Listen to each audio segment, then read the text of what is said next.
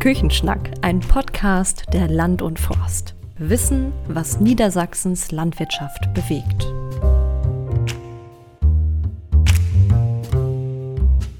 Liebe Zuhörerinnen und Zuhörer, ich darf Sie heute zu einer neuen Podcast-Folge begrüßen. Mein Name ist Renate Bergmann. Ich bin Redakteurin bei der Land und Forst und bei mir ist Frau Kerstin Kulke aus Aurich. Frau Kulke ist ausgebildete Hauswirtschaftsmeisterin mit einer eigenen Firma für hauswirtschaftliche Dienstleistungen und Alltagsbegleitung. Hallo, Frau Kulke, schön, dass Sie da sind. Ja, hallo. Frau Kulke, Sie arbeiten als Hauswirtschafterin, Sie sind Hauswirtschaftsmeisterin. Was hat Sie denn an dem Beruf gereizt, dass Sie die Ausbildung gemacht haben? Sie hatten ja vorher schon einen ganz anderen Beruf gelernt. Können Sie uns ein bisschen über Ihren Hintergrund erzählen? Ja, also mein Hintergrund ist wichtig. Ich habe ja Zahnarzthelferin gelernt in jungen Jahren und habe auch immer als Zahnarzthelferin gearbeitet, auch gerne gearbeitet als Zahnarzthelferin. Auch mit den Kindern habe ich noch gearbeitet, wobei dann allerdings in der Elternzeit von meiner vierten Tochter habe ich mir überlegt, ob es das ist, was ich immer machen möchte, ob ich die nächsten 30 Jahre wirklich noch Zahnarzthelferin sein möchte. Da mein mhm. Mann einen landwirtschaftlichen Betrieb hat mit Milchkühen, auf dem wir hier arbeiten und wir in der Zwischenzeit auch einen kleinen Hofladen auf unserem Hof eröffnet haben mit einer Milchtankstelle, habe ich dann gesehen per Zufall, ich glaube sogar auch in der Land und Forst, dass die Landwirtschaftskammer einen Crashkurs anbietet zur Hauswirtschafterin. Und dann habe ich mir gedacht, da nutze ich mal die Elternzeit von unserem vierten Kind und mache mal diesen Crashkurs ein Jahr und lerne nochmal die Hauswirtschafterin und schaue dann, wie es weitergeht. Das haben wir, ich und eine Frau aus dem Dorf dann gemacht und weil es uns so gut gefallen hat, haben wir den Meister dann noch dran gehängt und Schön. somit und somit habe ich dann sogar bei uns auf dem Hof auch ausgebildet. Also ich hatte dann ein junges Mädchen, die hier gelernt hat, habe jetzt aktuell auch eine Auszubildende und jetzt fürs nächste Lehrjahr auch eine. Das genau. klingt auch super. Also, bei Hauswirtschaft, ich meine, Sie kennen bestimmt auch noch dieses alte Lied, ne? Das bisschen Haushalt ist ja nicht so schwer, sagt mein Mann. Mhm. Da gehört ja schon ein bisschen mehr zu, als das ja. immer so rüberkommt. Können Sie so einen kleinen Überblick geben, was da alles zugehört? Ja, genau. Dieser Spruch ist natürlich immer überall bekannt. Das ist auch das, was wir als erstes gehört haben, dass es hieß, ja, kannst du denn nicht kochen oder was machst du da? Also das sind auch wir gefragt worden und wir waren ja nun schon eigentlich im hohen Alter, sind ja spät angefangen mit dieser Ausbildung. Und ja, am Anfang hat man dann versucht, sich zu rechtfertigen. Im Endeffekt hat man es dann gelassen, weil wenn man sich das Bild anguckt der Hauswirtschaft, ist das so vielfältig. Man muss fremde Haushalte schmeißen, dort die Wäsche machen, einkaufen, kochen. Dann die Techniken bedienen, die Waschmaschinen, Trockner, Geschirrspüler, Alltagshelfer. Kaufmännische Angelegenheiten gehören dazu. Dann ganz wichtig, der Umgang mit anderen Menschen, Senioren, Menschen mit Beeinträchtigungen und Kinder. Hygiene muss beachtet werden. Also die Fachkräfte, die diesen Berufszweig machen, sind eigentlich wirklich, sind Organisationsprofis, muss man sagen. Und so müssen die sich auch betiteln. Mhm. Also es ist ein weites Spektrum, was man ja, da wenn da schon so ein weites Spektrum ist, so, so extrem vielfältig ist, ist denn dieser Beruf für jeden etwas? Sollte man bestimmte Eigenschaften mitbringen oder kann das jeder? Ähm, nee, ich glaube, den Beruf gibt es nicht, der für jeden Menschen was ist. Der muss erst erfunden werden. Ich habe ihn noch nicht gefunden. Jeder, der Freude daran hat im Umgang mit anderen Menschen, freundliches Auftreten hat, flexibel ist und Verantwortungsbewusstsein hat, das ist schon mal eine gute Voraussetzung für diesen Beruf. Genau. Und halt diese vielen verschiedenen Möglichkeiten, die man hat, wenn man den Beruf gelernt hat, mit den ganzen Zweigen, in die man gehen kann und hat da auch Aufstiegsmöglichkeiten, um da weiterzumachen. Also mhm. das heißt nicht, dass man wirklich nachher nur noch am Herd steht oder nur Wäsche macht. Das ist ähm, ja. genau, das ist das alte Bild, was man hat. Ja. ja, Sie sind ja das beste Beispiel dafür, wie vielfältig dieser Beruf ist. Und Sie haben sich auch noch selbstständig gemacht mit einer eigenen Firma, den Mui-Marker. Können Sie sagen, was das heißt, Mui-Marker? Was machen Sie da? Erzählen Sie ein bisschen drüber. Moimorker heißt unsere Firma und das ist Plattdeutsch und das heißt eigentlich Schönmacher.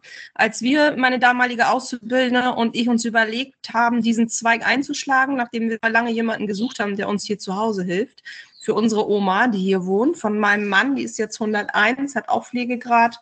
Wie? Und ähm, da haben wir halt jemanden gesucht, der ihr hilft im Haushalt, weil es diese Töpfe gibt. Mhm. Und ähm, da war es ganz schwierig, jemand zu finden. Erstmal leben wir auf dem Land, hier wollte keiner kommen. Pflege brauchte sie nicht. Das heißt, die meisten Pflegedienste machen das leider nur in Verbindung mit Pflege.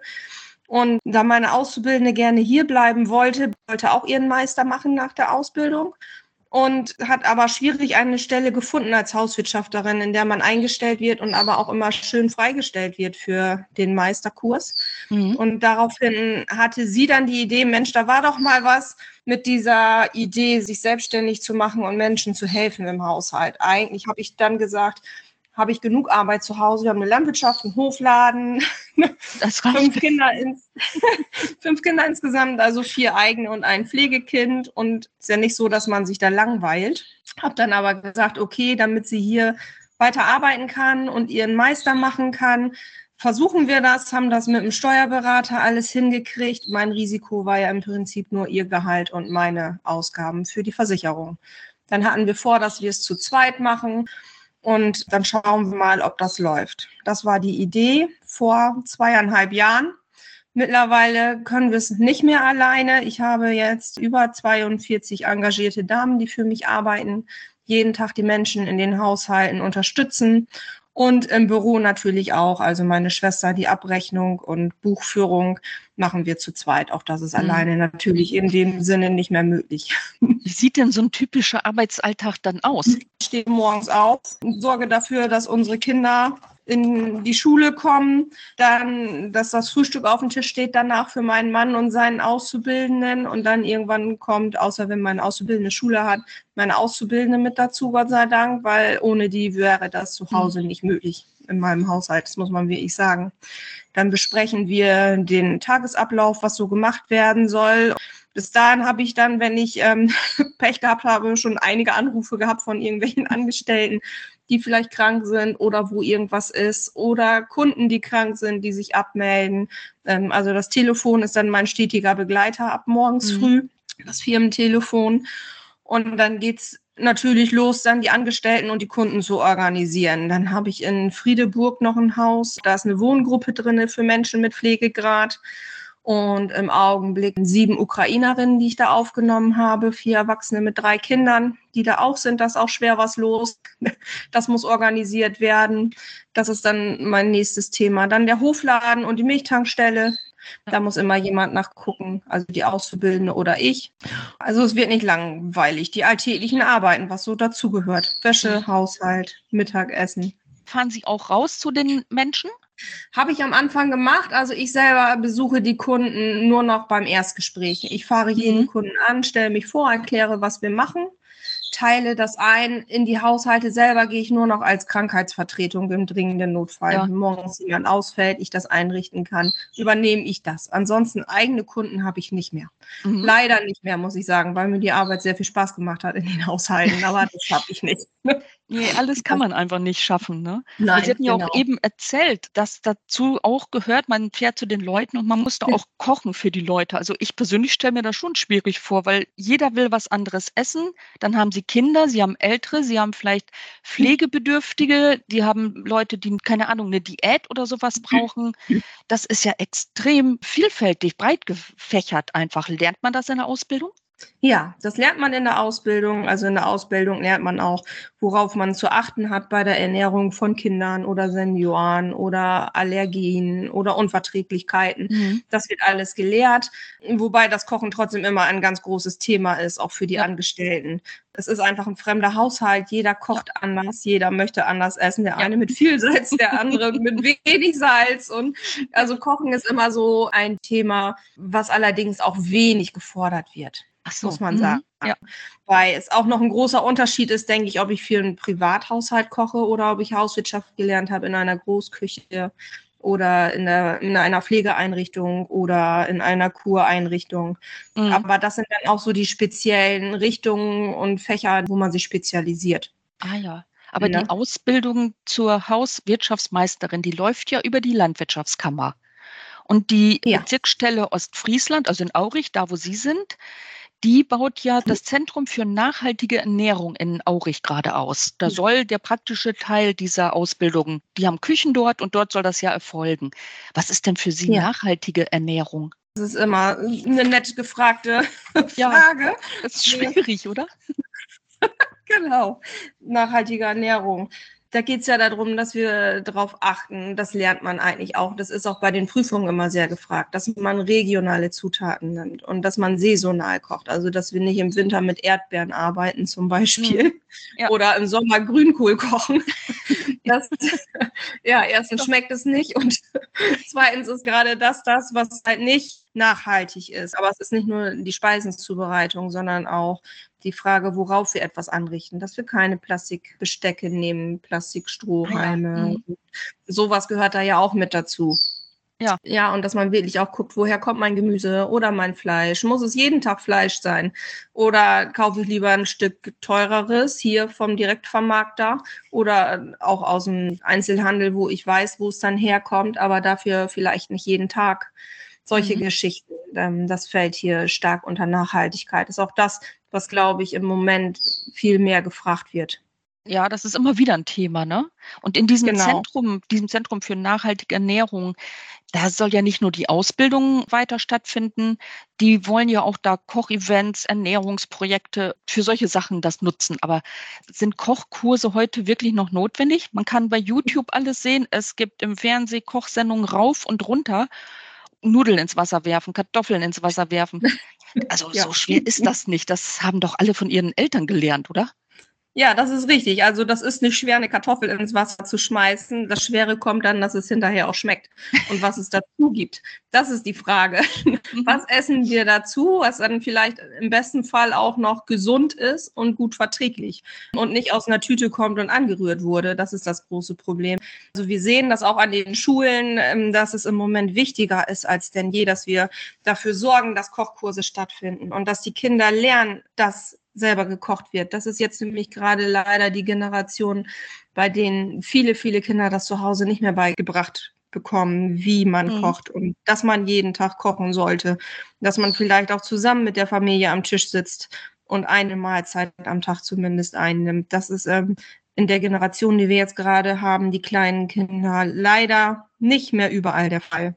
Genau, das große Fastfood-Problem, was wir haben, dass man halt überall schnell fertige Gerichte kriegt. Und viele Eltern meinen, sie haben halt keine Zeit mehr dazu, das zuzubereiten. Hat sich denn aus, so aus Ihrer Erfahrung das so geändert, das Verständnis oder das Verhältnis zu Lebensmitteln zum Essen, so im Vergleich meine ältere Generation, also meine Generation so, mhm.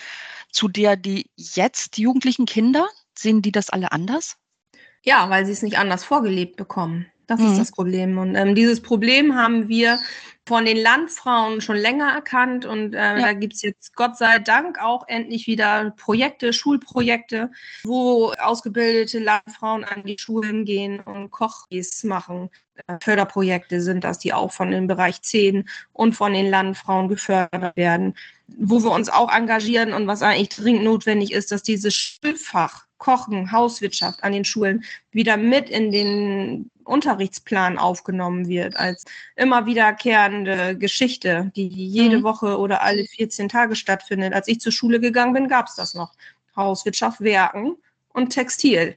Mittlerweile sind die Punkte aufgenommen worden. Und wenn man es soweit hat, dass es wirklich auch wieder unterrichtet wird, dass dann auch Fachpersonal eingesetzt wird, die unterrichten und nicht irgendwelche, die ja, das wirklich gelernt haben ja, die, die es wirklich gelernt haben mhm. und ähm, dann auch zeigen, was man mit einer Kartoffel machen kann, dass man sie halt nicht nur ins Wasser schmeißt und isst. genau. Kommt das in den Schulen? Ist das wieder ein Thema, richtiges Thema oder ja gut, wenn das gefordert ist, gucken wir mal? Ja, genau. Wir versuchen es. Also es steht und fällt tatsächlich immer mit den Schulleitern und mit den Lehrkräften, inwieweit mhm. die da engagiert sind und man die mit ins Boot bekommt. Also wir haben ganz engagierte, vor allem auch hier in Aurich, da läuft auch der Ernährungsführerschein sehr gut. Solange es die Schulen nichts kostet und man wirklich da auch einen Fuß in der Tür hat, wird das alles gerne gemacht. Mhm. Und wahrscheinlich gerne wird das jetzt auch als Betreuungsangebot nachmittags bei den Ganztagsschulen genutzt, wobei das immer noch diese freiwilligen Geschichten sind. Also ich bin nach wie vor der Meinung, dass es wichtig ist, das in den Unterrichtsplan mit aufzunehmen und wirklich alle Schüler damit zu erreichen. In so einer mhm. AG erreicht man auch lange nicht alle Schüler. Nee. Leider auch die, die es eigentlich am nötigsten hätten, nicht. Das kann ich mir vorstellen. Die, die Interesse ja. haben, die melden sich dann auch an zu dem Kurs und nicht ja. die, die es eigentlich genau. so nötig hätten, weil sie jeden Tag bei McDonalds vorbeigehen. Ja, genau. Ja. ja. Also mein Meisterprojekt war es Kochen an der Schule, eine Kinderkoch AG in der Grundschule mhm. in Wiesens. Und auch Wiesens ist ein kleines Dorf, aber selbst da habe ich festgestellt, dass viele Kinder es erstmal gar nicht kennen und nicht können. Ach. Und wenn es denen dann gefällt, dann sagt man, ja, mach es doch heute Nachmittag mit Mama. Nee, die Sachen haben wir nicht und Mama macht das nicht. Also das ist dann der nächste mhm. Punkt, ne? die Eltern zu erreichen. Das ist noch schwieriger. Die Kinder zu begeistern ist nicht das Problem in der Schule. Das ist gar kein Problem. Aber die Eltern. ist häufig ja. so, ne? Ja. Aber wenn ich Sie so begeistert über das ganze Fach sprechen höre, über Hauswirtschaft, dann sagen Sie, Hauswirtschaft hat Zukunft. Kann man den jungen Leuten heute noch wirklich empfehlen, Hauswirtschaft, diesen Ausbildungsschritt, den Sie gemacht haben, den zu mhm. machen? Ja, also ich appelliere da auch an die jungen Menschen, dass sie sich nicht von dem schlechten Image und von dem schlechten Beruf abschrecken lassen, diesen mhm. Beruf zu machen. Also es ist wirklich ein ganz toller Beruf und hinter Hauswirtschaft steckt wirklich so vieles mehr als Putzen und Kochen wo immer alle von sprechen.